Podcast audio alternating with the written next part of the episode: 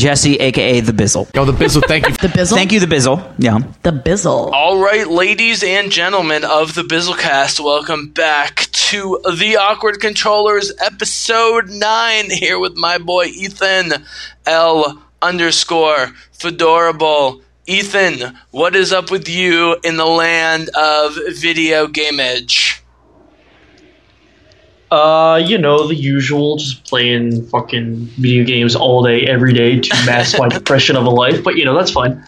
Right, and you get paid to do this, right? You've got like a sponsorship or, or something of some sort. Oh, yeah, yeah, yeah a- absolutely, absolutely. Yeah. All of the sponsorships. I mean, only, um, at corporation sponsors me, uh, with all of the, uh, with all of the, um, dollars. Yeah. Yeah, I mean, you can't afford to do this on your own, right? So you need clearly, clearly someone to help you. Yeah, yeah. I mean, I, I would I would like to give a, a strong shout out to Activision for supplying me all of the revenue for Diablo Immortal and uh, other other just fantastic ideas that Activision has um, supplied to the gaming world over the years. You know, Absolutely. so Absolutely. Absolutely. We love Activision. They're a great company. Um, they really know what they're doing. They treat their employees amazingly. Yeah. it only my life would only be better if EA was sponsoring. Oh, I love Electronic Arts, man. We've never talked about this. I'm I'm a huge fan of like fuck EA. You motherfuckers get Star Wars out of your grubby hands, you pieces of shit, asshole, motherfucker, anus, whole bags. That's the best I got. Uh, You know what though? yes. Ethan, we got a number of topics in terms of some uh, Switch Labo VR stuff, which I think is ridiculous, but I, maybe I just don't understand. We've got some huge Apex news. We've got a few games to talk about, and we got to talk about the fact that I'm bought in uh, as far as I can to Destiny 2 at this point. Maybe we'll end with that. But, dude, I, I cannot believe that. Uh, EA still has the Star Wars license, but furthermore, I want it to go away the way the prequels went away. I don't even need Star Wars games. I just want them to stop making bad Star Wars games. That's where I'm at at this point. Uh, It's very sad, isn't it? Yeah, I mean, so I, I I- I still want there to be great Star Wars games, and EA definitely should no longer have the license. No. It's just No. uh, what's his what, what's his name at um what's his name at Disney? Just as like was like Iger. on paper. He was like he was like I, I, Iger was like I believe Electronic Arts has done a fantastic job with the Star Wars license for making But games. they normally just fire like- people. Why don't they fire them? it, it's it has to do with Disney's fear of fucking video games because it's the medium they Yeah. never got fucking right. It just had, and I, I don't understand Which why is crazy Disney- because even when Lucasfilm was fucking up with the prequels, LucasArts, the video game company, was making amazing games, including Knights of the Old Republic. Go ahead. yeah, I mean, it. I mean, It's- BioWare it's so- and LucasArts together rocked the world with Knights of the Old Republic, and now Yeah. both of them are a shell. Yeah, I what it comes down to is is just Disney's afraid to do it. and I don't understand why Disney's afraid to do it. They have all of the dollars, Mm-hmm. and they can make all of the dollars whenever they want to. I don't understand why Disney doesn't want to do it. Can I throw a theory by you? Okay. Th- This is honestly not. I I have no answer to this theory, um, but y- you know y- the predictions I make and the things I talk about. Could this be related to the Netflix Marvel Defenders strategy, where they pretend like everything's going to shit and they're canceling everything after a while? Like they're going to start canceling EA, and it's all, and then all of a sudden they're going to launch some new huge thing within Disney, and that's what they're waiting for is for this contract to run out so they can launch it within Disney. I'm not saying that's what's happening, but if you look at the business practices, one might come to the conclusion that that is what's happening or could be happening.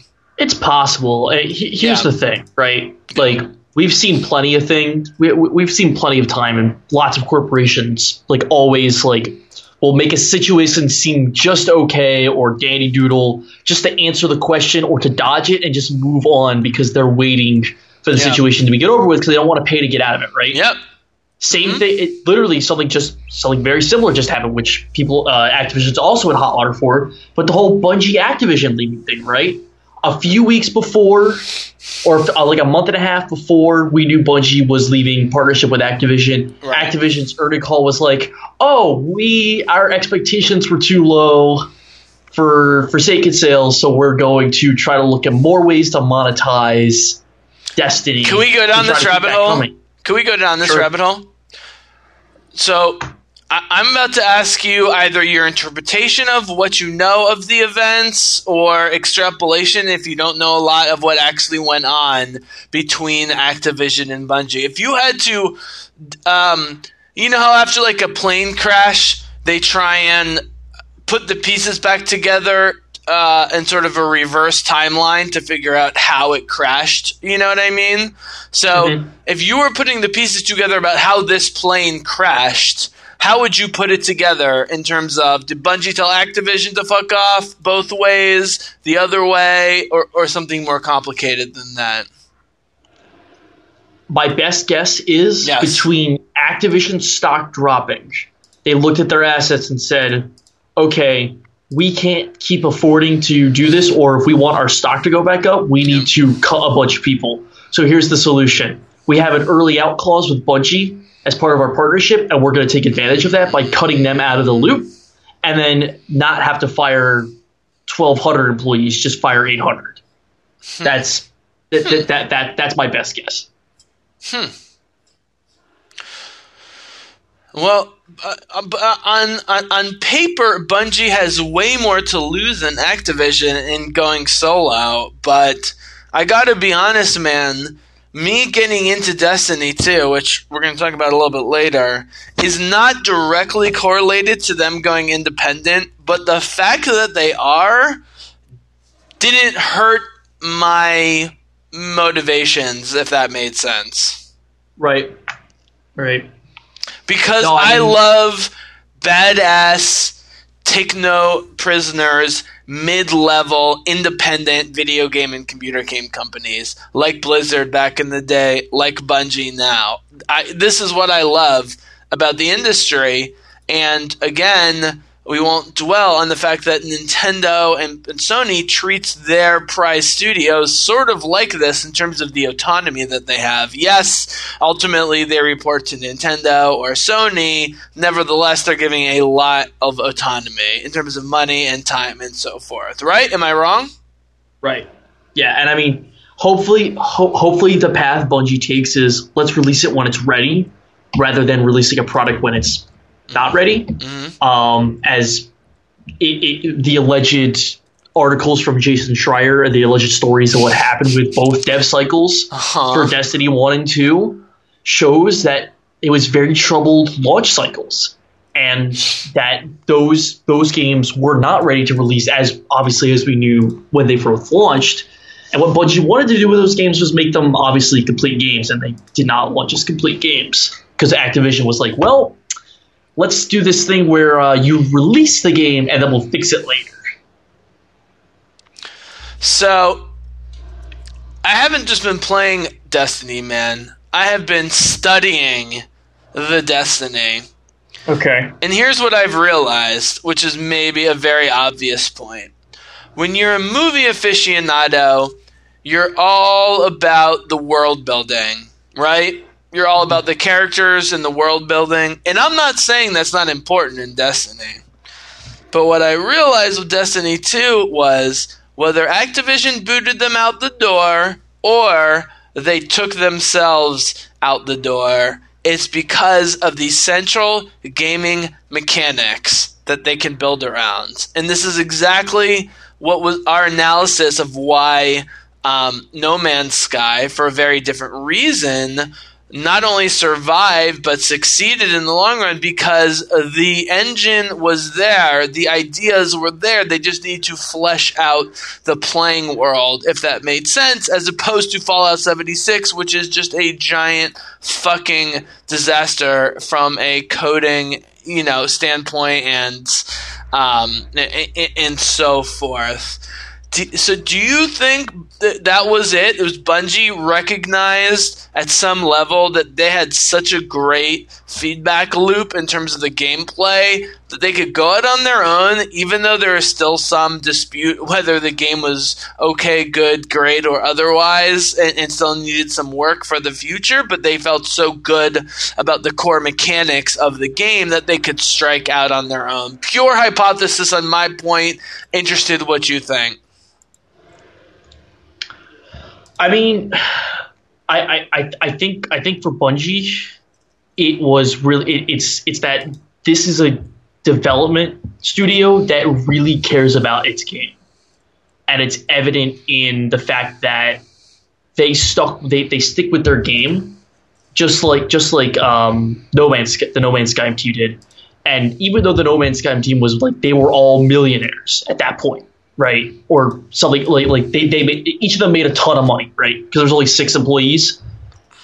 Like they stuck with their game and wanted to fix it and make it a real game Right. rather than rather than let it let it by the wayside. It made its money. It was a commercial success, and it would go on for all time to be the greatest disappointment in gaming. Right. Instead, they stuck around and fixed it. Fair and the same team, it's the same thing with the Bungie studio where they care enough about their game. They are gamers at heart. They're game developers at heart that they are going to stick around and make fix their game. Fair enough. And it, it, that, that, that's one of, that's one of the greatest uh, game studios on the world, and that's shown by Bungie's employee retention rate. Get- Make no mistake that game, game development is one of the harshest employ, uh, employment uh, uh, sectors in the United States, if not the rest of the world. Sure. And like, that's that's shown from everybody who works at all these different studios under all the different publishers. or different studios around the world, even just solo developers. Mm-hmm. That's just that's shown everywhere, and from all the different books we've Right. listened to, from Masters of Doom, yes. uh, what was the Console Wars. one? Um, Console Wars. Oh, um, Uh, the video. Yeah, Schreier video game. Yeah. and Sh- yeah. Schreier. Uh, By the way? Schreier really not like Pillars of Eternity too, which is what I'm hearing from most people. Is that Interesting. That the two Divinity games are very much setting themselves apart from the two um, Pillars games, which I totally agree with. Even though I haven't played a, played a ton of Divinity, I have it on both systems. It's much more colorful and fun than Pillars of Eternity. But um, certainly his coverage of that was great. But Ethan, I have to ask you, man, because when we started the podcast, uh, PUBG, um, Player Unknown's Battleground was the big thing, and then a couple months later, Fortnite started being the big thing, and now Fortnite's been the big thing for a while, but now Ethan, my dude, Apex Legends has hit 50 million people. And they have so many people, they just banned almost a half a million people for cheating on top of that fifty Yeah. million people. That's the ultimate sign of success. But people are paying for Destiny. Is PUBG, Fortnite, Apex, are these games cheapening games like Destiny uh, where you have to pay for it and have such a much bigger commitment as opposed to these free games? Or do you think, it, it, from a pure gamer standpoint, forget the marketing and the money, from a pure gamer standpoint, is it clear that Destiny 2 is much better than these other games I, I've named and that's what's going to sustain it? I mean, it, so it, it's a mixture of different things, right? For the multiplayer games you mentioned, which PUBG, Fortnite, Apex, these games will sustain themselves on cosmetics because they know that a gamer will pay twenty dollars to shell out for a for to make their character look good, versus Destiny where it, it based itself off of an expansion model similar to how WoW does it, where we will sell you more content to do, keep playing the game over time as a world, a, a, a living world social experience like WoW was. Right, right, right. And so, and so they're just they're different. They're different ways to lead a game based on what type of game it is, but uh, more or less, uh, I think what you're driving at is which game is which game is uh, more profitable for those who publish or develop them, and it, it really just depends on what your product is. But that's what I'm asking you. I'm asking you is the product so much better with Destiny 2? My I mean spoiler alert, I think the answer to this is yes, but I I have way more experience at this point with Destiny 2 than these free games because I haven't played Fortnite or Apex or anything.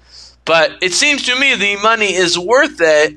My question is, how do you sustain the model of a paid MMO when you have all these free shooters? I guess you know. Okay, that's what. Okay, I got there, you. Now. There, there's a gameplay limitation to the um, battle royale system, right? And so Right. that that's part of it. So- I- I- so if part- Destiny Two devolved into battle royale, I would lose interest in a second. That has not been my experience so far. No. So so I mean so here's part of it. So part of it is obviously they're grabbing at different markets. Yes, A battle royale game is grabbing at a player versus player market, Truth. and Destiny is grabbing at a more MMO RPG light uh, market where single player looter shooters are grindy gr- people who like grindy games are going to be more interested. Now, while Destiny has PvP, it has what what is now known as the arena shooter versus the battle royale shooter. And since battle royales are the hotness, PvP players are more likely to be drawn toward battle royale shooters than they are the arena shooter. Mm, So it all, it all just depends on which person you're trying to market your game at, and they they very clearly like they there's a very big line the line drawn in the sand that uh, marks which game is which. The only game that like you were saying has devolved into a battle royale would be Fortnite. right. Because with Fortnite, Fortnite released as a looter shooter MMO zombie horde mode game. And then they released their battle royale game for free a couple months after it came out. Mm. Because Fortnite, when it first came out, wasn't considered much of a success. right. It was kind of it was it was nichely known.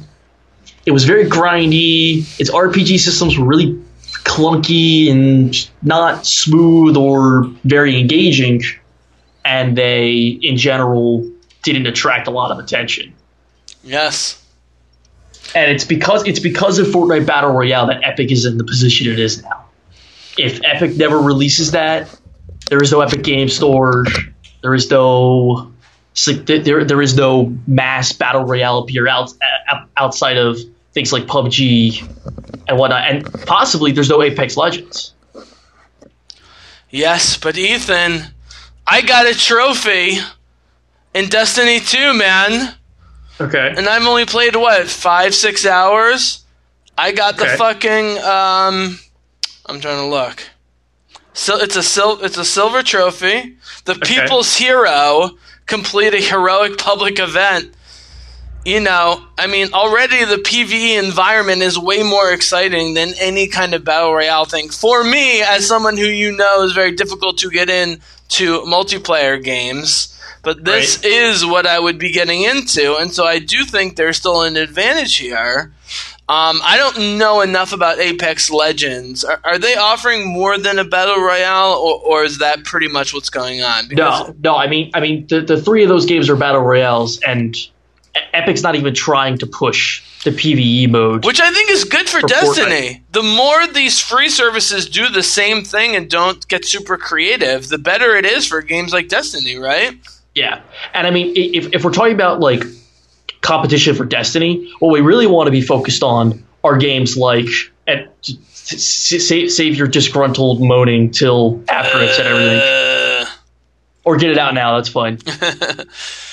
Anthem, Division Two, Warframe Dude, would be the big. I three. listened to our old podcast, like our really old podcast, a couple, like a week or two ago, when I was mm-hmm. going back through, and I called Anthem from the be- when you described Anthem to me at the end of 2017 that it was EA and what it was and what they weren't telling us. I called it way back then that it would be a disaster.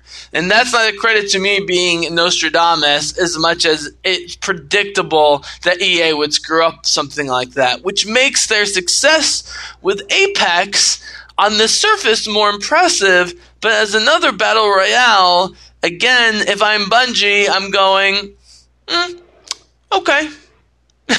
you know, I'm I'm I'm, Right. I'm I'm really not that concerned if I'm Bungie at this point, even with Apex's 50 million people, because while some people are buying loot boxes and stuff, a lot of people aren't buying shit. Um, you know what I mean? And it's not forming a community like Destiny. And as you've pointed out, and I've heard from other people, Destiny's a very welcoming community, and it's constantly building. And again, I will say every single podcast that all of the young podcasters and YouTubers that I listen to and watch either respect or love Destiny. So, you know what I mean? So if I'm them, I'm feeling pretty good even with the 50 million Apex Legends, but I'm open for uh, debate that says I'm I'm wrong about that point. Right, and so and so Destiny's PvP is actually in a pretty rough spot at the moment. Uh, most most Destiny uh, content creators and who cares? Celebrities within PvP the community. sucks. well, it, it, it is it is a part of the game, Jesse. Just because you haven't experienced it yet doesn't mean it. And, and so so I'm speaking now as a member of the Destiny community Uh who plays Destiny as, a, as its MMO. Okay. I, I could go off. I can go for fucking two hours. I, I went for 25 minutes I'm with sure some random people I met in a raid today about how like what could be approved, what could they do, what's the situation, what's all this about. Like down down from the economics to what they did three years ago in Destiny, right? Like uh, there there is so much to speak about with this game from me as a community member and what I personally would like to see or enjoy. And part of it is is that if we're comparing Apex Legends to Destiny, we need to take, talk about the two things that can that are most similar to them, and that would be Destiny's PvP versus Anthem's PvP. hmm Quite simply, right? And that that being it is, there is a real reason why there's 50 million people playing Apex Legends, which is because the arena shooter is dying. It's dying. It's not the new hotness. It's not the current hotness. Do you remember back in the PS3 360, uh, Xbox 360 days where it seemed like any game that involved guns had an arena shooter built into it? Sure. Well, I mean, goes goes back to Quake Three in the late '90s. Honestly. Right, right. And so everybody and their mom was trying to put a arena shooter into their video game to try to get it to sell units. Right. And battle royale is just that the new version of that. That's Right. the reality of what it is. And Apex Legends is a success because if you if you throw enough of something at at the problem, it might or or the situation, you might get something out of it. And Apex Legends just happened to be a success, mm-hmm. right? I'm sure you've watched the Jim Sterling videos where he has gameplay in the background of some horrible battle royales before, correct? He likes Destiny, by the way. yeah, he does. He does. Um, But here's He was yeah. No, the no. monetization to him for him was was pretty uh, rough, but uh, it, for most people it, it, it is not the game; it's the lack of content or Yeah. it's the amount of the pricing for the content. Sure. So No, absolutely, absolutely. But if you look at me liking what I've seen so far of Destiny 2, it's not the crazy multiplayer action or whatever, you know, which I will be getting more of, and that's fine. That's part of why I went and after. I mean, look, I paid five dollars for the base game, so to go out and pay twenty dollars for the legendary collection made total sense. I was like, because if I actually get into this, I don't want to stop. You know, I want to keep going. I want to keep going Right. and going and going. Not to buy future DLC, fine, but I've now spent twenty five dollars on everything that you can buy in the store for Destiny two, and you know, so far it's going great. But I love the shooting. I love the movement. I love the world building. I feel like the potential is so high. There's no potential to a battle arena only game because the whole game is based around just being a fucking battle arena. This is so much more, you know, and whether people love Destiny's Battle Arena or not, that's fine. I don't really care. But the bottom line is, I feel like there's so much more to be explored in this kind of universe and this time of game, which is why I'm willing to invest the dollars and the time in it, and why I'm not interested in any of these other games like Fortnite and Apex. Does that make sense?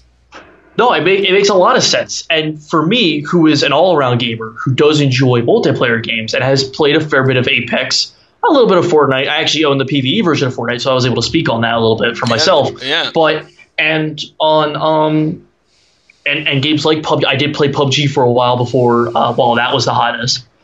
Like, listen, like multiplayer games for me is it, it's it's all about playing to win. It- It's it's that experience of playing to win and playing with friends and enjoying a co-op experience. And games like battle royales offer that because it's an exhilarating twenty minute match where you're trying to be the best player in the lobby. That's it. That's what it's all about Hmm. and that, that's what it offers me and i can pick it up and put it down that's what's enjoyable about a multiplayer experience versus destiny 2 for example where i have spent the last the better part of 20 fucking weeks trying to farm one gun that i have not gotten because it's because the drop rate it drops at right Mhm.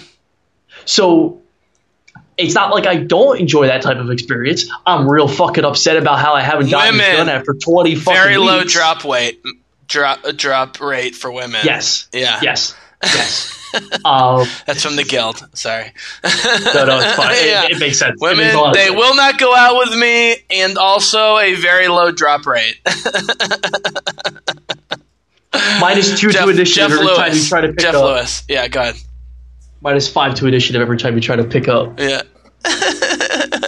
um, But no, go ahead. but but it's but so those offer two totally different core Yes. experiences Yes. that I both appreciate. Me personally, Sure. and I understand why you might not appreciate it because for you, It's not that I appreciate it. I just love the world building of Destiny 2. I'm excited to explore all these new places. Uh, you know, Right. Yeah, And it's, so- and so it's a when- when I positive play- thing. It's not a negative thing against these other things. It's Destiny 2 being like, oh, because dude, when Destiny 1 first came out, even on the PS4. It was slow. It was slow. The shooting was slow. The movement was slow. Everything was slow. The other night when I was jumping around and didn't even die once, beating two bosses and a whole bunch of henchmen, it was thrilling combat. I, I, I had never experienced in a Destiny game before. And it was all AI. I mean, the couple other humans around weren't doing shit. It was all AI, and it was absolutely thrilling. So I, I have to give props where props are due. And this is where you take your victory lap if you want for getting me sucked into this. No, I I don't have to take a victory lap. You're, you're happy while playing a video game. Why would I take a victory lap because of it? It's great. I love it, dude. It's awesome. It's awesome. Even though it you. takes 100 gigabytes. Uh, by the way, um, speaking of 100 gigabytes, um, uh, wait, which is the game? Um, there's another game that takes on 100 gigabytes. Now I'm, now I'm losing it here. Um, by the way, Apex Legends dropping new news about NPCs, weapons, abilities. Is EA just making a complete course correction here in terms of saying fuck it to Anthem and just investing everything in the 50 million plus people playing Apex Legends? I mean, I, it, it pains me that EA stumbled on something successful by accident because I don't think they deserve it, but there's nothing I can do about it. Right. I think uh, I think what's important about this situation, and I hope this is what EA is thinking and implementing, Yep. is that they know that they, they, they were in a very similar situation with Anthem, as I'm sure Activision was with Destiny, Yep. where they where they saw they were like, "Wait, you've been working on this for five years, and it's nowhere near done." Yep. Well, sorry, we can't do this. We got to release it. Like, we Right. can't keep paying for this. Right. And so, and so, I what I hope the situation is is Division 2, 90 gigabytes. Sorry, go ahead. Yeah, Division Two is huge, Who Um, and Who it's so much smaller on Xbox and PC, It doesn't matter. which is, Who which is the weird part. Who cares? But anyway, Everything and runs fine really- off external hard drives on PlayStations, guys. Spoiler can't- alert. I can't I can't even comment on Division Two right now because it's not fully out yet. But anyway, Yeah. um, Sorry, go ahead. I, I, what I hope the situation with Anthem is is is that they cut the content that wasn't done. They're going to release that over time as fully finished experiences for free that people can enjoy and experience, and then they continue to do so with new content that they, that they haven't planned out yet, Sure. and make the game better and better and better and better and better over time. Mm-hmm. And listen, listen, this is very important.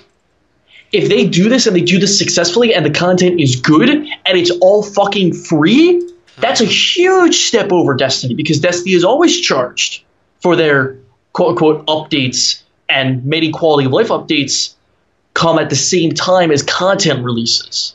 Meaning it's it's heavily incentivized that you basically buy the new content. In other words, paying for your quality of life updates, right? Right, right, right. So it, it it's it's within these things that like EA has their chance at redemption and a chance to like make the gaming community better and make good games, right? Mm-hmm. On the flip side of that, I don't fucking believe that'll happen anytime soon, or if at all. So, I, it, li- listen, I, I hope EA takes the right path with Apex Legends because they have a winner, whether Yeah. they intended to be winner or not. They have a winner, Okay. and this like like this is the chance for them to like All right. like turn around and make better games. All right. I support everything you say, and I will say that if EA has done anything good in a long time, this is one of those things. Now they have esports teams flocking to Apex Legends, so I guess. That's nothing unusual though. I mean, Can we so- so say here's- goodbye to Overwatch, or is this just a blip on the radar? Overwatch needs to do something drastic, and probably means free to play. That's that's my guess of what they need to do. Mm-hmm. But eh, I mean, listen, Overwatch League is still going strong. Here's the thing about here's the thing about professional esports teams, right? You the thing with the Overwatch League, while it's popular, it was very artificially created. It was very it was a very much quick turnaround that what they were trying to like really force into it. Uh, and this was this was something that Activision was really pushing up and up. So, I, I mean, I mean, here's the thing: uh, Overwatch is an arena shooter, and while it's definitely the most popular arena shooter right now, with maybe Call of Duty beating it by a little bit, right? Like, it, it, he, here's the thing, right? Like, just like I was saying earlier, battle royales are the hot stuff. So esports teams are going to form around these hot games. That, that's a problem with esports more than anything. Um, Okay. it, in, the, in the next few months, we, we got to see whether I, there's no way the 50 million is going to get sustainable. Sure. Uh, it's it's either going to grow or it's gonna or it's gonna drop rapidly. Mm-hmm. So I mean, we'll, we'll see whether the esports thing sticks around. PUBG esports isn't a thing anymore, so mm-hmm. I mean, like, the, the, we can see where we can see how that went. In an announcement that is specifically built to make me happy, PlayStation 4 Remote is now compatible via app with iPhones and iPads, baby. And the app has a 4.3 with 2,000 plus ratings on the App Store, which means it's pretty decent. So theoretically, I should be able to play some of my PlayStation apps on my iPhone. It seems impossible, and I wouldn't even really want to do it, but this, I mean, this is that- just a crazy thing. Listen, you could grind Destiny on the go now, Jesse. Like, it's perfect. it's perfect.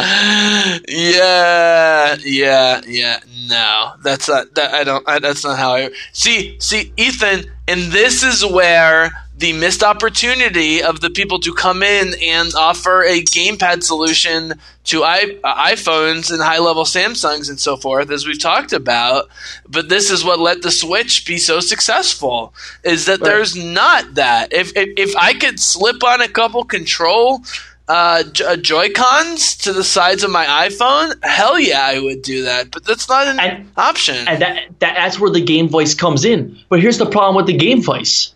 With the with the culture we currently live in, where people upgrade their phones every year to three years, yeah, right?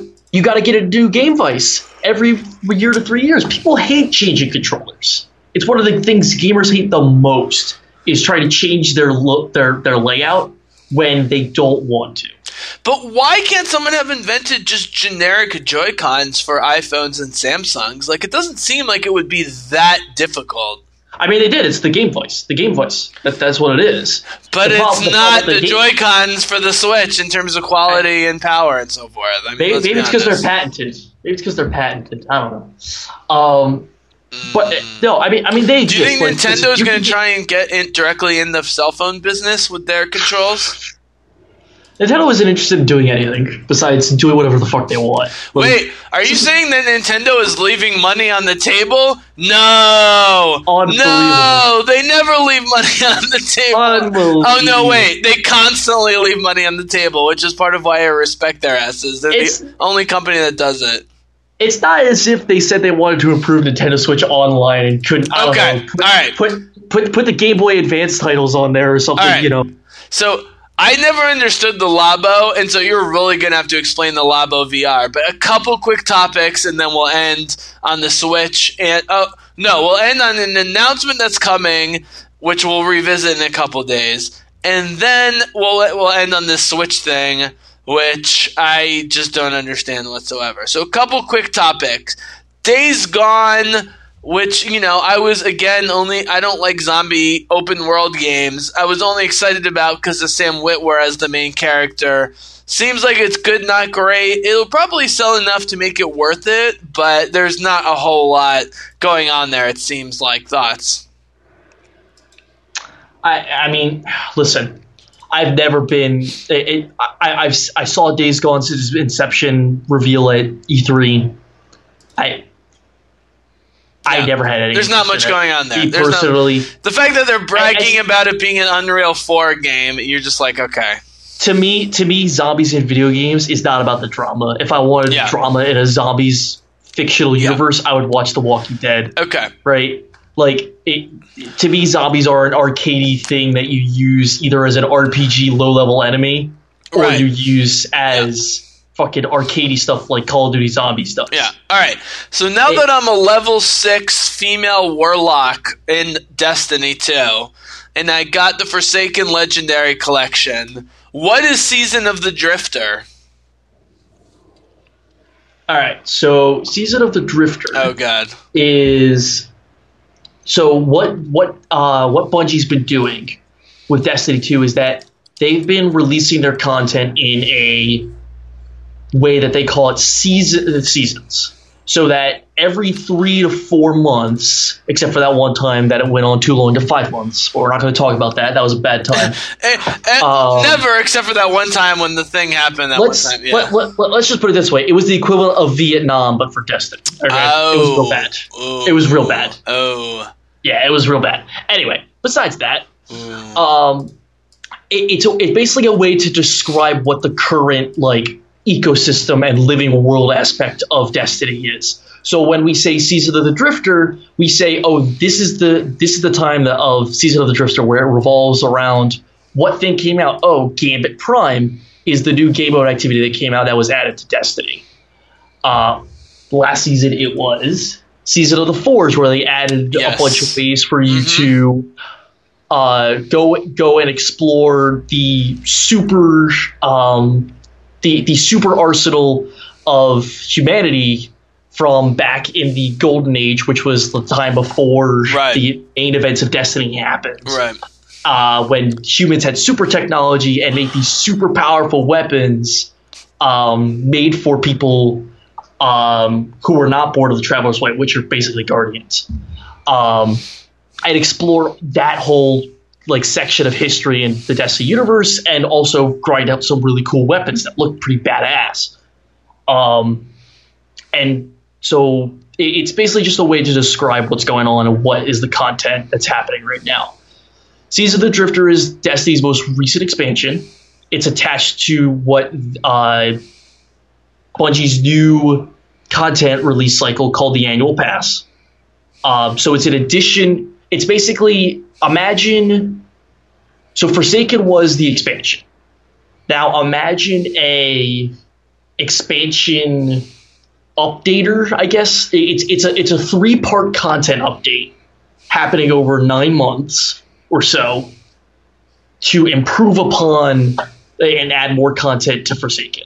I see. So, and so it's to add more and more stuff over the over the course of the year until whatever the next content, the, the next big Forsaken expansion style is. Because the Forsaken expansion was a huge expansion that only happens once a year for Destiny. Very on similar expansion levels of like big WoW expansions. sure. right? Um, this was the annual pass was to supplement the lack of content that happens throughout the year. Because frequently in Destiny's history, if you run out of stuff to do in Destiny, you kind of uh, the game be- definitely becomes less enjoyable. There's less reasons to log in every day, and for an MMO, that's kind of sad. Um, if anybody, if you've So if how does World of MMO, War how does World of Warcraft do it, and how can Destiny um, mimic that formula? So the idea of the annual pass was to sort of mimic uh, getting more content out. I personally don't know how it works with WoW because I don't play well. but the the idea was let's let's keep giving the community more content over time by time gating the content release so that every week there's more stuff there's something there's a reason for you to log in and do. Um, What I can comment on and say is that it is a success and a failure in many regards, as is many things that Bungie does when they release content for their games. Um, I, I think that they should keep the annual pass, but I think they should ditch a lot of the things that they they do with it. For example, what they do is so I want you to imagine, uh, imagine like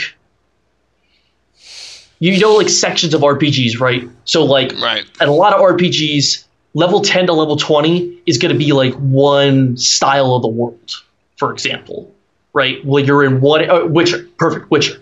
Like, uh, in Witcher, you've like level 10 to 20, right? Right. Is the Bloody Baron and other Right, related right. things Yep, yep, yep. and whatnot, right? Yep. So I want you to imagine uh, in week one of the content release, you have only access to level 10 to 13 and everything within that content area. And then for the next five weeks, they're going to keep adding, giving you areas. So 15, or 14 to 19 is week two, for example. And then it keeps going and going and going and going. And that's the way they're releasing this content. And I feel that is just such a poor way to do it in the past, what what happened was it was like, okay, here's your con. They just slammed down all the content on the table. It was like, here's your content, guys. We'll see you in five months later. Sure. That's the way they did it. And so there's merits to both systems. Mm-hmm. One keeps you logging in every week and saying, oh, cool, that I can do this stuff now. I want to log in and do that. The other way is, oh, cool, I have all this content that I could chew through for the next, I don't know, three and a half months. I'll do it when I feel like it, right? And they both have merits. I feel like they need to look at how they are releasing some of the content and say, okay, we can add this, we can add this in here. And I could go into that a lot more in depth uh, if we ever do like a specific Destiny podcast because I don't want to go into. No, it just it just It, it, it's it's hard to describe the gameplay system Sure. when someone hasn't experienced the game firsthand and knows what's going yes, but it's it, it's easy for everyone to understand that they should be hiring as many writers as possible to create more scenarios and more things for people to do. I mean, it's right. It's very basic. So so well, here's the thing with Destiny, right? It's not their writing, it's not their art, it's not it's not any of this. It's their technical limitations to create more content. Because the game runs on an engine from 2010, right. they are subjected to such limit ti- limited time to put out new things that Right. if they put out so- it, their sandbox is the core of their world. It's what allows you to take a weapon, farm a weapon in PvE, and then take it right into PvP and have it work just fine. Right?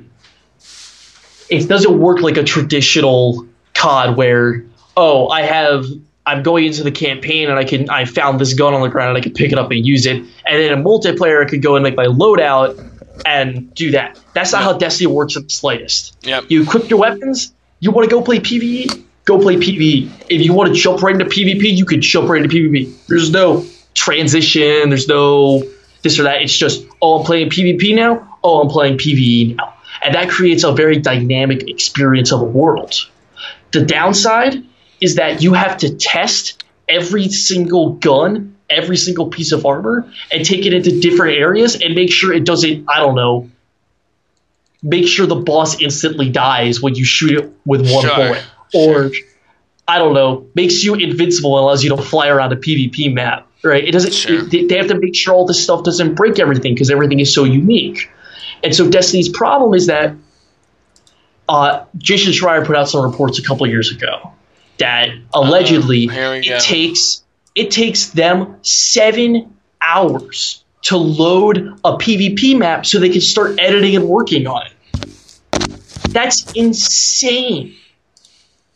If, if that's true, and it seems like that's true just based on how how hard it seems for them to put out content, Yep. that that's insane. That is insane. That is so anti-conductive to working Right. that it, it makes it so hard for Bungie to create uh, flourishing content for the game well, right. because everyone, everyone agrees that the game everyone agrees that the game is good when there's content and the game Everyone has so agrees that it's good when there's not content. That's the problem. My, the problem is they need to not get complacent. They need to be like, "Oh, we have a lot of people that love just playing what we've got. We're going to step it up to the next level. If they ever start being like, we're just going to rest on our laurels, that is when things is not going to go well, in my opinion. and, and they're not they're not resting on their laurels but here's the thing here's the thing they spend so much time making new content that once that content comes out and it's no longer used it's just sitting there and people are wondering well why can't i keep doing this old game mode from previous things. I really enjoyed that. The loot i already got i don't need to do it anymore. People want to keep playing older game modes at Destiny, and I'm right there with them because the way Destiny works is a, a gun from year one, all of the uh, from from an old expansion, right, is not going to be as powerful in some senses as a newer Sure. gun from a newer expansion. And listen, that's common MMO, but it's not usable for a different reason than other MMOs do it. Just because its stats are lower, mm. it's different. It's not artificial inflating. It's well, this gun just can't can't I can't put a mod on it. Like, why can't I put a mod on this gun? That doesn't make any sense. Every other gun I can put a mod on, right? Why Right. can't I do this game mode? Well, Right. because the armor doesn't drop with such good perks. It's because of these things that Bungie can't turn around and make new content or Right. reuse old content and make new content with it. That it that Destiny players are really frustrated in the community because of this. And as soon as I guarantee you, or rather, I don't guarantee you. Sorry, let me rephrase that. If Destiny 3 has a new engine, the content situation is going to be so much different. It's going to be so much different.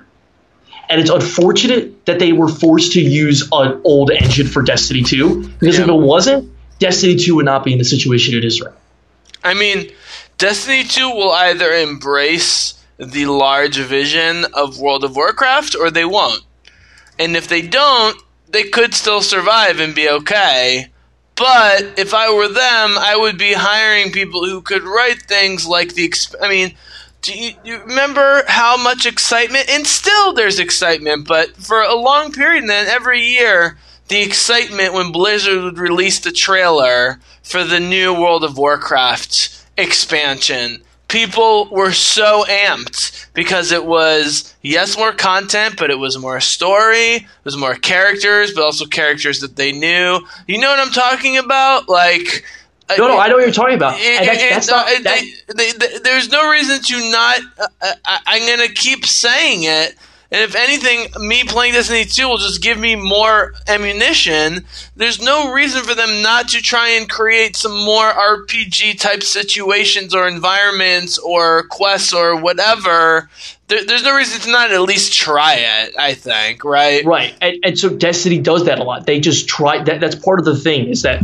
So it's it's not a writer issue. It, really is not. It's just their ability to turn around. No, no, no. I'm not saying the writers do. are incompetent or aren't doing a good job. I'm just saying they should just keep hiring good writers and try and put out good content. That's all. I think I well. Here's part of the thing is like first of all, they I was saying earlier like their employees like they just stick around because Bungie's such a great place to work. But here's the other thing with that, right? Mm. Because the writers stick around, they just have they just keep writing. But part of part of the issue with Destiny's universe is that there's so much to explore and read in, within the universe that and they just can't turn around and create enough content to fill those stories. If you look at the current, I mean, they could um, if they they hired the best of Bioware and they hired the best of you know these companies they It- could. It, it re- no, it really is not. Well, I yes, if you hired maybe I don't know ten thousand people to program your game, you could probably get it out in a different situation. But that's unreasonable, right? Like we're talking. I don't know how many bu- employees Bungie has, but here's the thing: most of them are probably working on Destiny three or whatever next big piece of content is out coming out next, right? Which I don't think they the should be, by the way. Destiny 2 looks amazing. They should be focusing on more content for Destiny 2, would be my personal opinion. I say it's two. I think it's two thirds on Destiny three and one third working on the current content. Okay. Um, but right. here's the other here's the other part of the equation. Just because Activision and Bungie are splitting up doesn't mean the rest of the content from the annual pass is still not attached to Activision's name. It is because until the annual pass is done with, Activision is still attached to, to Bungie's product. hmm And so once that we're what after the annual pass, after uh, uh, after the annual pass, that's when you're, everyone's gonna want to look and say, okay, what does a Bungie? they- said this in their Vidoc, their developer Vidoc. What does a de- Bungie developed Destiny look like? And we're gonna find out. We're gonna find out in due time, and I hope it's good.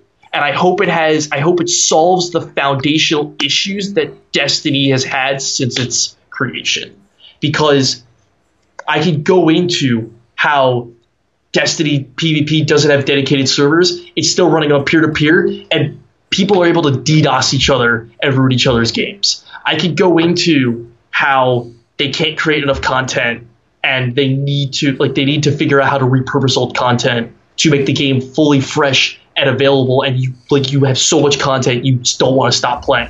I could mm-hmm. go into how the microtransaction system in Destiny really like like ruined a lot of ruined the idea of what it meant to be grinding for cool loot and how they had to transition and fool around with the microtransaction after launch to finally make it fair for players and consumer friendly. I can go into like I I could go into all these things and more about how they like what they need to change. And once those foundational things get fixed, there there's nothing going to stop this game. Word. Well, uh, we're going to end on the Nintendo Switch as always. First of all, though, Ethan, I would like to point out that the Critical Role Kickstarter is now over $7 million with 52,000 backers and 38 days to go. So, again, the nerds have won. So, you're not still listening to this podcast if you don't like nerds. But if you are, you lost and we won. So, you're welcome, America.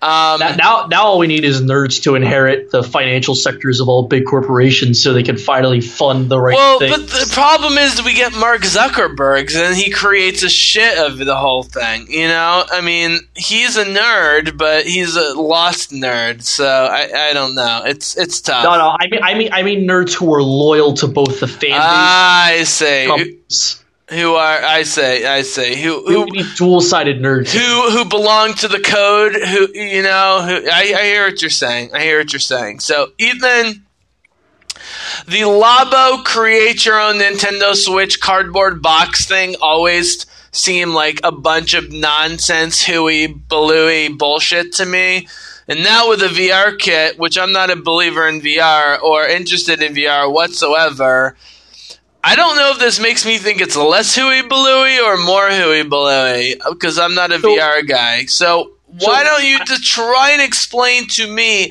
as if I have no idea what's going on? Because to be honest, I do not have any idea. I'm looking at a Nintendo Switch with a cardboard VR thing.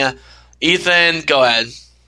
So, to start, Nintendo Labo is basically Nintendo construction kits made of high quality cardboard for you to build and create different objects and then use them for mini games that you play on the Nintendo Switch. So, one of them, for example, is a mini piano that you make out of cardboard, and then you plug in the game and you connect the thing and you do the blah blah blah, and all of a sudden you're playing on a piano and you're it, it, it, it's fun, cutesy, kid, miniature robotic building kits, basically. That do Buy Legos instead, people. It's a much better investment Well, of your money. well Go here's ahead. the thing. Here's the thing, Desi.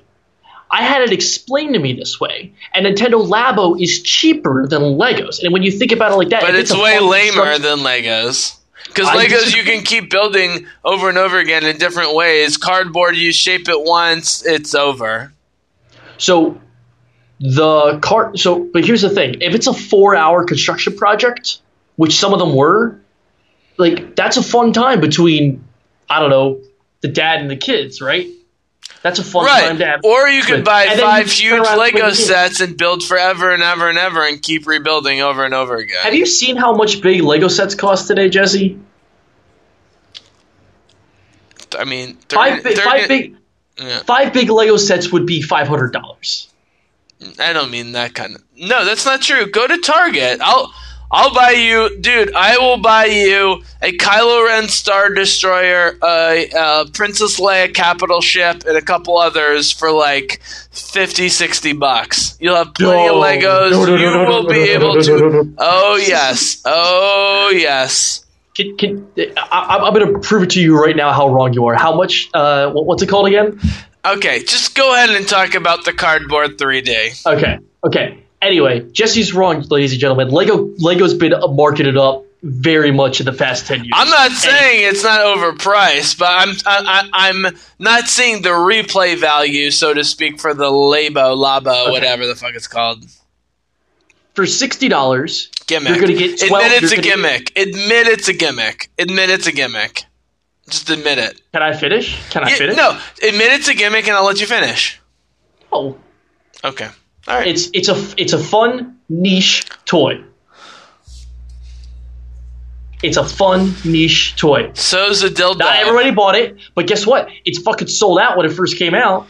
So I'm not So's Jim Sterling's dildo. okay. okay. Uh huh. Go. And so that kind of proves your point. That kind of proves my point, which is people are fucking weird and like weird things. Yep, that I agree with, and that is why I, always put my money on Nintendo when it comes to money for exactly that reason. Okay, so I've explained. I've explained Labo. I've explained Labo. We can argue about Lego versus Labo some other time. Anyway, so the idea with this is that it's I the agree same with you thing. about build people a, liking you, weird you build things. a little. You build a little cardboard thing, Yeah, right? But it's a VR headset similar to the ones that you would buy for twenty bucks off of the Dollar Tree store shelf, and you plug your phone into, and it creates the the fake VR headset experience. It's I mean, this is clearly going to be as revolutionarily awesome as the 3DS 3D mode, right? I have no doubt that this will be a failure as VR is concerned. As first of all, VR fa- barely works. Ah, I don't know. VR is pretty much a failure on its own. I, I don't know if it needs Ah, this. Yeah. it's it, it actually had a pretty breakout year last year. Mhm. So, um, but anyway, um, with he, here's the thing Yes. for a Switch for a switch the Switch undocked because the way this works is you take your Switch unit, you take the Joy Cons off, you slide it into the little slot just like you would slide your phone into like a, a phone head, VR headset, and then you have the VR experience because the screen is attached to your head. You can turn around and do little things, blah blah blah blah blah. The Switch has VR uh, built-in gyro sensors. That's how it can work with VR. Anyway, he, here's the thing: the Switch undocked is in 720p. And as much as I approve of 720p 60 for normal gaming, Mhm. 720p in VR is just not it. No, no, no, I'm- no, I'm sorry. No, no, no. VR no. barely works in 1440p. No, you need super high res. You need 4K for VR for a Yeah, proper At VR. least, at least, yeah. Well, 4 4K is the standard for most VR headsets. But anyway, but he- he- here's the thing: it, Nintendo has never released anything that they have not considered to be quality, and I fully agree with what their decision on quality is. Right, and I, I trust their decision on quality. There's got to be some experience to this thing. That makes it somewhat Wow, you know, this is starting to sound like a uh, el- eliminate all possible alternatives argument as opposed to a positive argument for it. You're Let- like, let- let- let me finish, Nintendo's never fucked up, so as weird as this sounds, this must be a successful venture. no, no, no, no, no, no. Listen to me. The, Nintendo, I trust Nintendo's decision on quality. There must be a reasonable reason that I could say someone will like something about this and say, "Yeah, I could see that. I disagree with you, but I could see that." Mm. There- there- There's got to be something about it. There's got to be some game that you could play on it or whatever that makes sense. I I think don't- it's a really think- cute idea from the beginning that is completely not a giant appeal to anyone out there. But if people enjoy it, then good for them. But I, again, this is a fringe thing, and so Th- this is the this is the very example of let someone else buy it and you find Yes. out about it later. exactly, exactly, exactly. th- this is the example of that. Um, so I, listen, listen. I'm all for Nintendo being batshit crazy and doing random ass things and see if it works. Mm-hmm. They did it with the 3DS. Obviously, the 3D was a failure, right? They Right. did it with the Switch, where they combined everything about all of their old consoles and put it into one. And guess what? It was a fucking madman success. Mhm. So who knows, right? Like maybe 720 VR with a Nintendo game is actually really cool. Mhm. I doubt it. I very highly doubt it. But we just don't know. And so, listen, I'll I'm gonna let Nintendo keep being crazy because I'd rather Nintendo be crazy than be EA. So Fair enough. Fair enough. So, okay. So, couple quick closing topics here. Uh, I continue to play, play. I continue to try and do anything in Europa Universalis 4. And it is a bitch of a game, but it is so fascinating to watch. Because you can't lose it, actually kind of emboldens you to try shit because you're not afraid of just getting wiped off the map or it just being all over because that's just not how it operates. So it actually emboldens you to try shit. Um, and it, it's definitely a game where the interface looks way more complicated than the actual game is. Nevertheless, still difficult. Uh, made some progress in Assassin's Creed Black Flag, but to be honest with you, I think Origins flows much better, and it just in general, the African um, setting of Origins is more interesting to me. So I've been kind of jumping back and forth with that. I also got uh, for I got a key.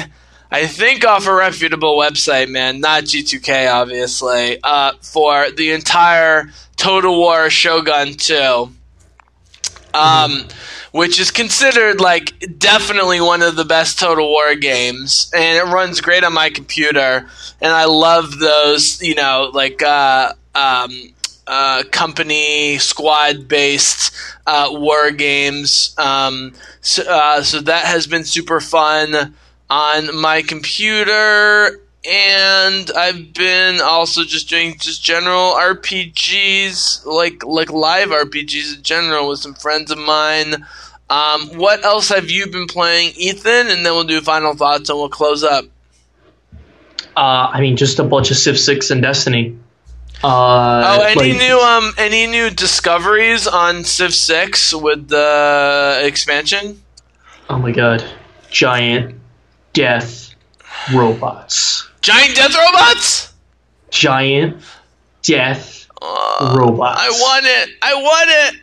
I want giant so death robots. so so here's so so this so this is pretty cool, right? So it's a giant mecha as an end game military unit that has anti-air defense, range range attack up to three. So you know your archers how they can go like attack two. So we're This talking about like Genlock, three, Genlock, or even beyond that. like beyond that. Oh like my uh, God. you ha- you have you seen the trailer for the zombies robot? No, I also haven't seen the last couple Genlock episodes, so please don't Okay. spoil them. Yeah. a- Anyway, anyway, anyway, anyway, anyway. Um, it, it has anti-air, range, super ranged attack, melee, and it it could go super far. And on top of that, it could walk in fucking waters. So you could instead of having late game ships, you just have fucking robots in the water fighting each other. It's so cool. It's so freaking Why cool. don't they just make more games like that? Like little, you know, little because Symphony on Earth was a fucking failure. I know, but you know all of the like quote unquote real time strategy games on you know on mobile devices. Like if they made them a little bit more immersive and more interesting, I would play them all the time. Again, this goes back to my lack of understanding of how easily the Nintendo Switch took over the market of portable games when we've had these very high powered devices with amazing screens and Samsungs and the high end iPhones and Samsungs for all of these years. We can't get ga- really good gaming out of it. I, I'm not really sure. I read an article today about Harry Potter Go, basically. Have you heard about Yeah. this? Harry Potter Yeah. Wizards Unite, a more complex Pokemon Go for super fans. I mean, if if they could make real Pokemon games on my iPhone, dude, I would pay 15 dollars for that game if it was properly implemented.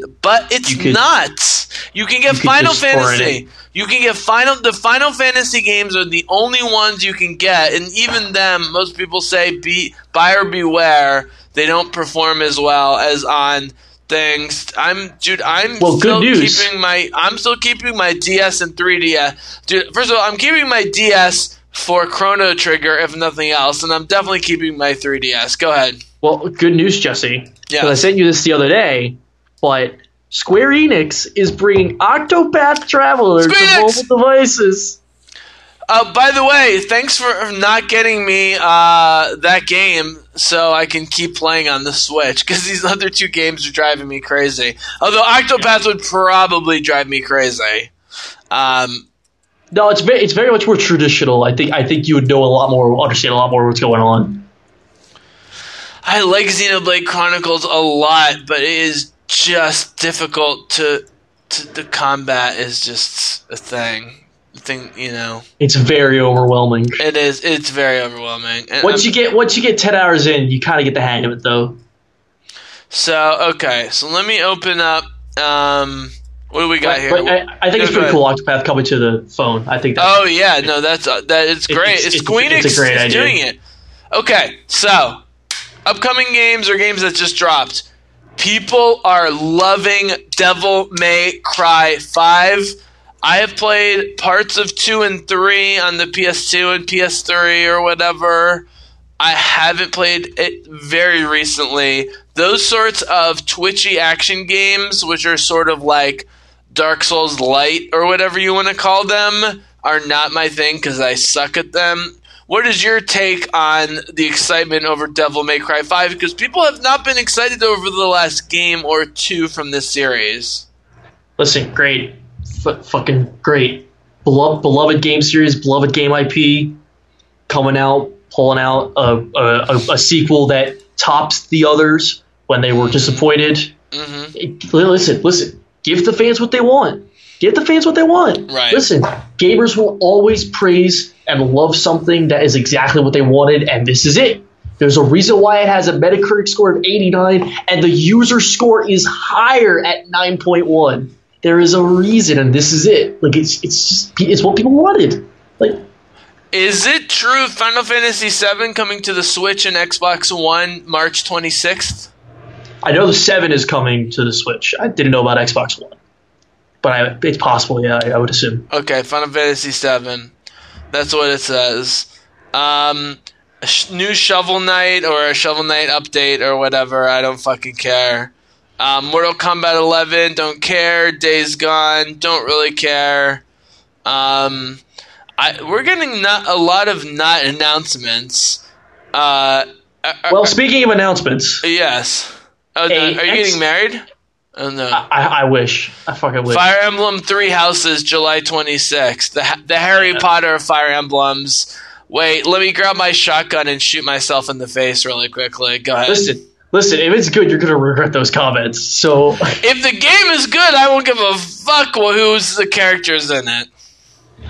Um, so we got we got a surprise announcement just a few hours ago.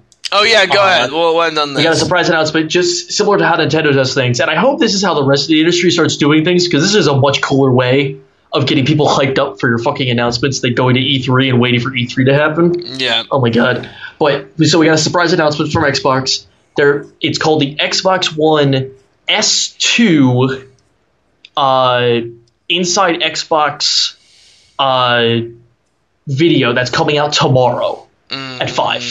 Um, now it's titled S2, which there's obviously it's called the Xbox One S. So is this a, a new console announcement? Is there other stuff? They they showed a bunch of the Master Chief Collection, which everyone is assuming it's just me to the, X, the Master Chief Collection port for PC, which I, I will immediately pre-order as though my life depended on it. Mm-hmm. Um, Sure. because dear God, I would love to play that game in fucking on fucking PC. Um, but outside of that, like, uh, I, I'm just I, I hope Xbox has something to announce because, like, li- listen, you, you, you don't you don't just drop something on people and then that just bring disappointment. And I, I- I've said it for a while. I will keep saying it. Paul Spencer is a really smart guy, and he has what it takes to turn the Xbox brand around. Okay.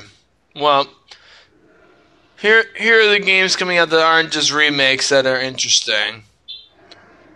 Um, Animal Crossing, I suppose, even though it's the stupidest shit ever.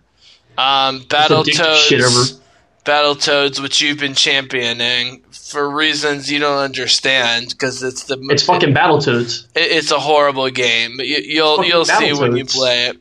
Gears. Gears Five is a legitimate Gears of War Five is is a legitimate uh, major title. Uh, Legend of Zelda. Rest in peace, Cliffy B. Link's Awakening, Luigi's Mansion Three.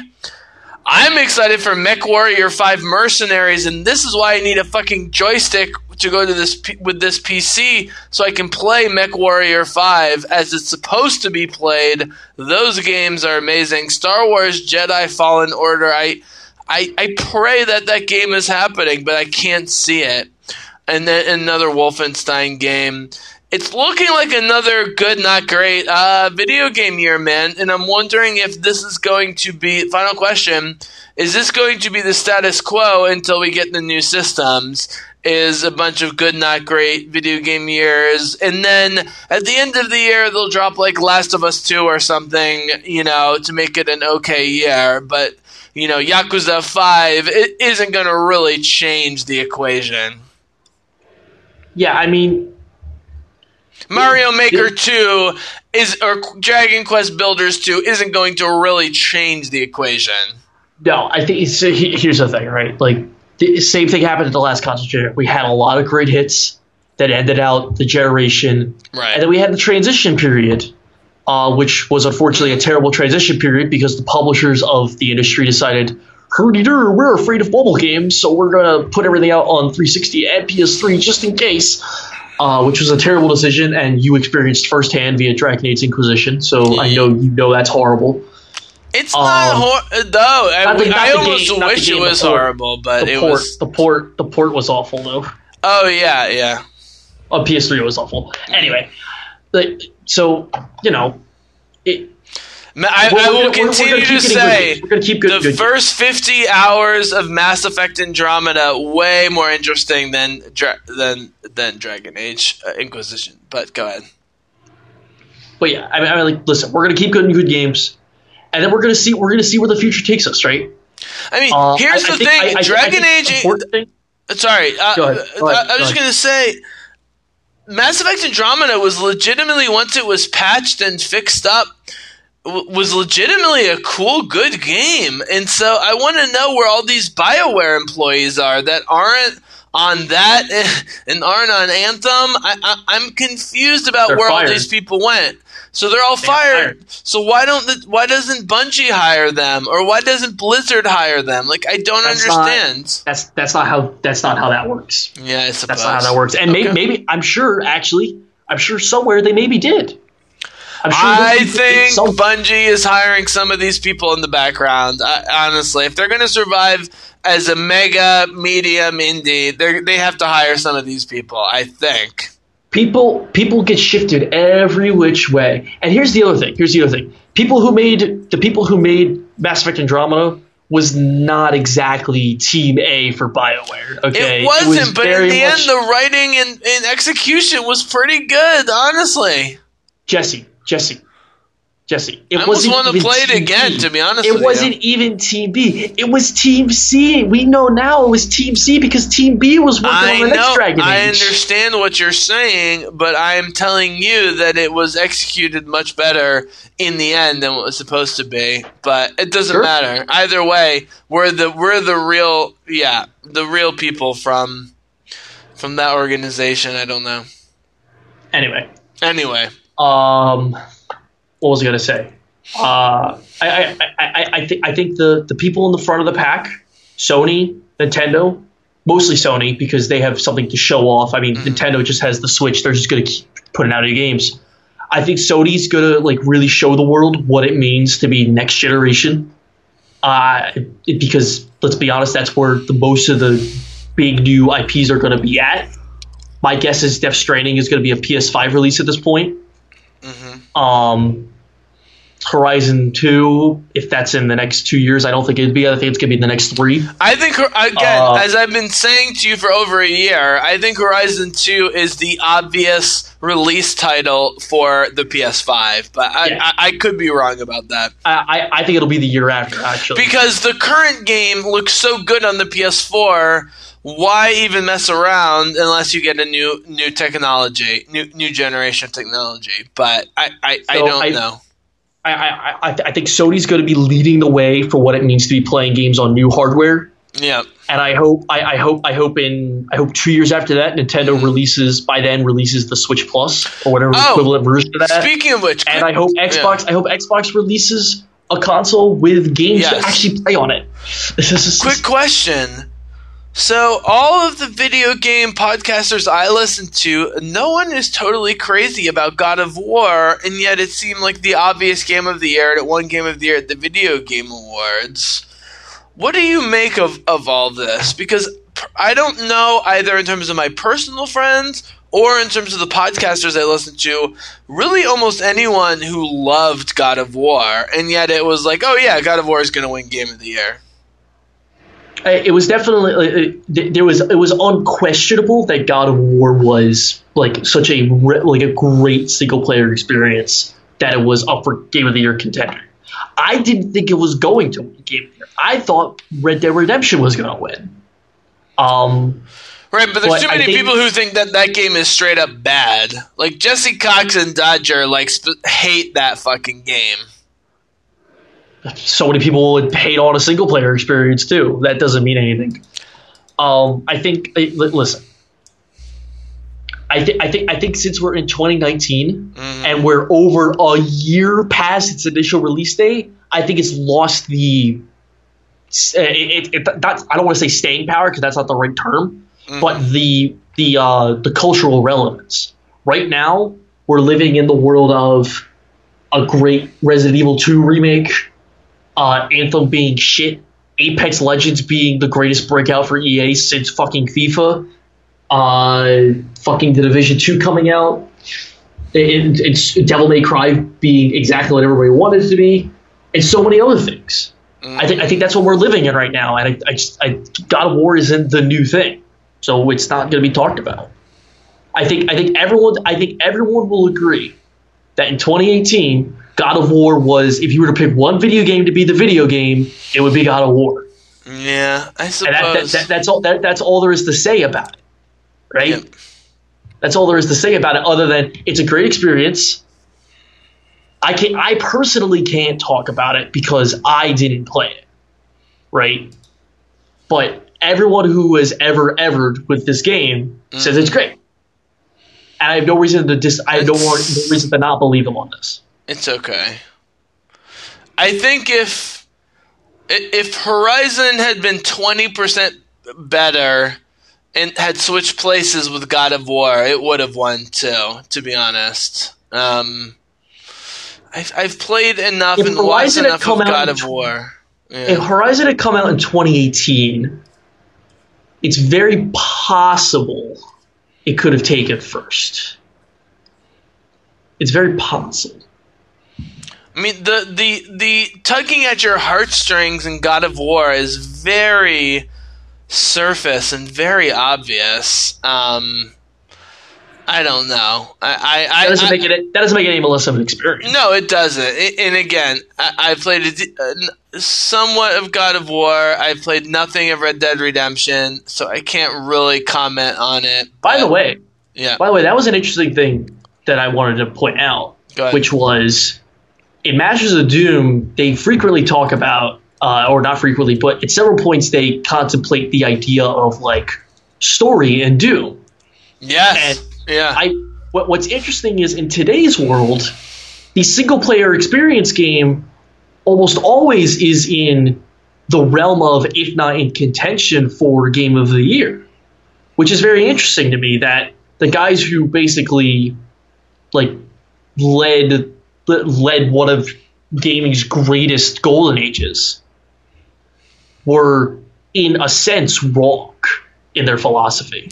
Well, but that's where Quake comes in because Quake has the story, it has the horror, it has the bloodiness, it has the level design, but it has the narrative as well. And that's you know, that's ultimately why Romero was wrong and Carmack was right um, with Quake. And Quake 3 and Quake 4 are two of the best games of all time. I don't care how much people talk about Half Life and Half Life 2, they can shove it up their ass. Quake 3 and Quake 4 are spectacular and do have narratives and, and are extremely scary in ways that were way ahead of their time. I agree with you. Um, uh, uh, and, you know, Doom was revolutionary for the engine and for the bloodiness, but Quake is what really set them apart in terms of uh, design of, of world building or whatever. Um, Right. And I wish got more more credit because nothing, everything from Resistance to The Last of Us would not exist without Quake. I mean, it just would not exist. It, w- it wouldn't happen. Yeah. So, all right, buddy. So, what's the the big announcement? What we're gonna talk about in a couple days? Uh, that was the Xbox thing. Do you really think this is gonna be that big? I hope their only announcement is not a Master Chief Collection PC port. I hope it's a I hope it's a console announcement Fair because that's what they need. That's what they need right now. Fair enough. They, they need they need anything to give them life. Fair They need enough. anything to give them life. All right, Bizzlecast Uh, listeners. Well, thank you for joining us. I apologize for my shitty microphone. It's going to be indefinite till I get my real mic fixed. But Ethan, it sounds like I'm not so horrible because I told you to like tell me if I sounded super horrible, and you didn't tell You me mean that. you mean more horrible to listen to than you normally are, normally or- like way worse like yes like sound quality wise in addition to me just being a horrible human being also sounding horrible sound quality wise I mean, I'm gonna have to get a blood transfer for all the my, how my ears are bleeding, but you know it'll be okay. all right well i got 91.7 gigs of destiny 2 waiting for me on my uh on my playstation here There you go. That'll give you a lot to chew. that'll give me a little to chew on so all right buddy thank you so much for joining me as always All right. Thank you. L underscore Fedorable. Check him out online uh, with the Twitch streaming uh, thing that the Yep. kids do these days. Um, and thank you for joining us as always for the Awkward Controllers and the Bizzlecast. May the Force be with you, but for now, the Bizzlecast is out.